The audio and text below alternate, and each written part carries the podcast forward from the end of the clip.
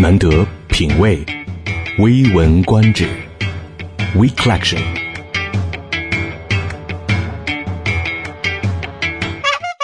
打造出纸牌屋的 Netflix 是怎么火起来的？原在于商业价值。纸牌屋的一炮走红是 Netflix 炙手可热，但令人难以想象的是，直到成功前的最后一分钟，Netflix 的共同创始人还认为他们百般折腾的这个公司就是一坨屎。关键时刻，互联网的大发展为两位雄心勃勃的硅谷人李德和马克创造了无限的商机。他们用这一千载难逢的好时机，创建了一家名为 Netflix 网飞的视频租赁公司。关键抉择，挑战既有行业，打破传统的商业模式，开辟蹊径。他们选择以 DVD 代替 VHS，以网络下单和隔夜直邮补充门店的租赁，最后以数字传输代替传统介质的视频传送。关键策略采用四种灵活营销方式，加上网上测试和独特算法，适时调整策略，使之一路逢凶化吉，遇难成祥。策略结果，网飞的发展历经艰险，从无到有，从小到大，每一步都踩在了互联网发展的点儿上，就连网络泡沫金融危机都对它毫发无损，反而越战越勇，至今发展成估值高企。用户上千万，视频输出占美国宽带流量的百分之二十，行业无敌手的大型视频租赁公司，美剧《纸牌屋》在它的推动下火爆全球。更多详情请关注商业价值。难得品味，微闻观止，We Collection。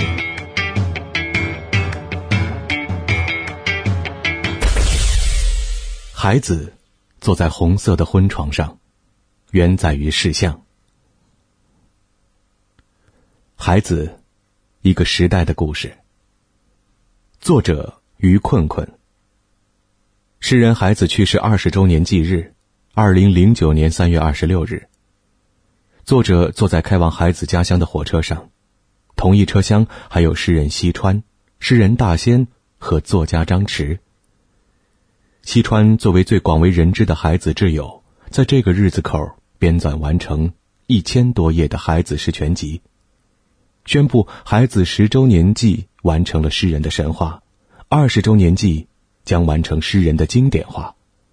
大仙和张弛则在孩子自杀那一年，一次醉酒之后，怀着弑父的冲动，朝老一辈诗人发出吼声：“你们的时代结束了，最能代表新时代的诗人已经诞生，那就是孩子。”这是诗歌江湖里的小辈压抑之后的爆发，也是偶然的、狂妄的，最终竟然实现了的预言。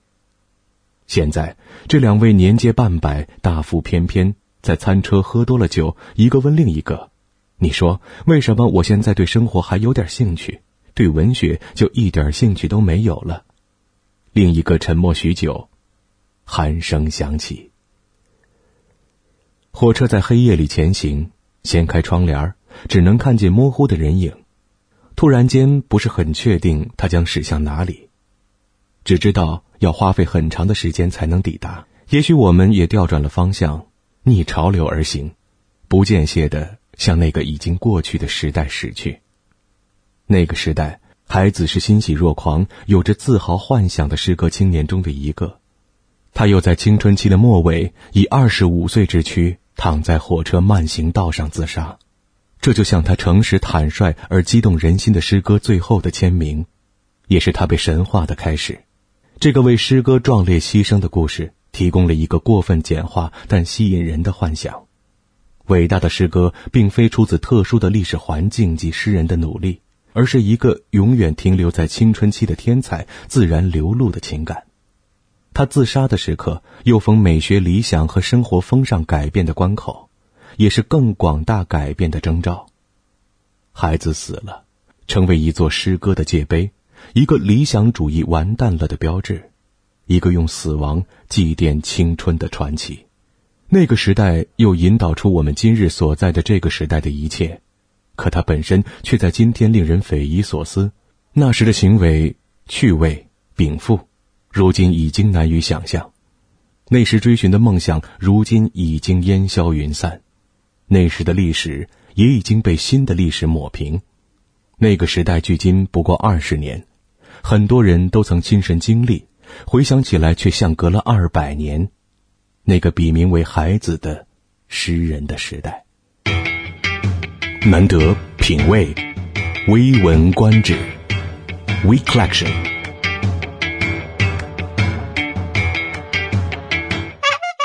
一枚茶叶蛋，原载于何菜头，曹边往事。世上最好吃的茶叶蛋，只存在于记忆之中。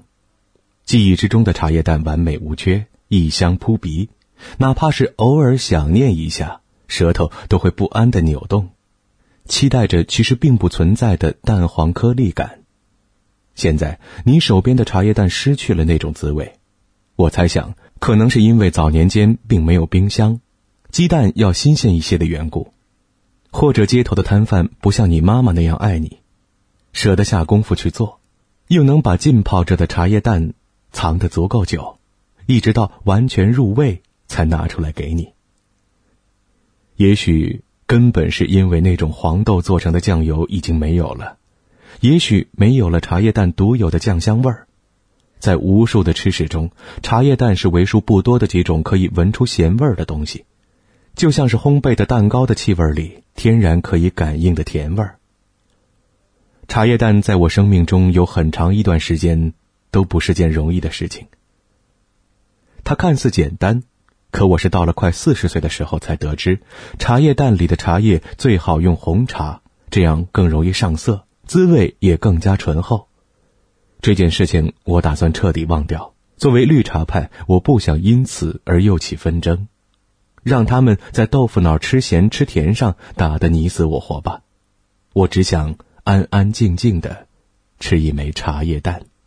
偶尔我也尝试做过普洱茶叶蛋，薯饼。写着孟海一类的地名，有叶有梗，可以用手掰碎。想来这种误打误撞也是对的，因为当时茶叶蛋的颜色的确不错。普洱茶汁渗透蛋壳，有如酸液腐蚀金属，但真的不好吃，因为普洱熟茶的陈味儿根本无法消除。陈味儿就是霉味儿加上尘土味儿，再撒上时间，吃起来就像是水煮松花蛋。绿茶煮鸡蛋并非是过错，真正的过错是等不及。如果是我自己做茶叶蛋的话，大概很难吃到一枚入味儿的作品。说实话，我只不过是想尝一下味道的深浅，但一次只煮两枚不足以构成一个合理的调查样本，所以在入味儿之前我就已经测试完毕，茶香都在指尖，三指拈拢，中间无非是一枚盐水煮蛋而已。一次煮十二枚，意味着起码会有一两枚能够成为漏网之鱼，可以在锅里浸泡一昼夜以上。唯有这种情形，才能吃到入味儿的茶叶蛋。不过，真的到了那个时候，这已经变得不重要了，因为头十个茶叶蛋已经让你的每一个毛孔都在释放硫化氢，臭气熏天。客厅里贴着警告语：“放屁时，请远离明火。”人生中第一次如此豪迈的口服茶叶蛋，还是在大学，拿了第一笔家教的工资，回到宿舍的楼下，在小摊的塑料布上排出一枚大钱，欢天喜地的买了六颗茶叶蛋回去。彼时家里要供养两名大学生，存款一直都在负增长，多少年以来很少能够再找到相同的喜悦之情。昨天晚上在朋友圈看到了十七枚鸡蛋的煎饼。第一反应不是大笑，而是酸楚。穷伤过的感觉，并非人人能懂。我相信此时此刻，在这广袤国土之上，依然还有许多人吃不上茶叶蛋。吃得上茶叶蛋的人，未必敢在盒饭里多点一份串荤；吃两份荤菜盒饭的人，未必买得起盒饭大小的一片住宅；买得起盒饭大小一片住宅的人，为了这一小片面积，需要终年劳作。并未能有时间给自己的孩子煮一枚茶叶蛋。世上最好吃的茶叶蛋只存在于记忆之中，记忆之中的茶叶蛋完美无缺，异香扑鼻。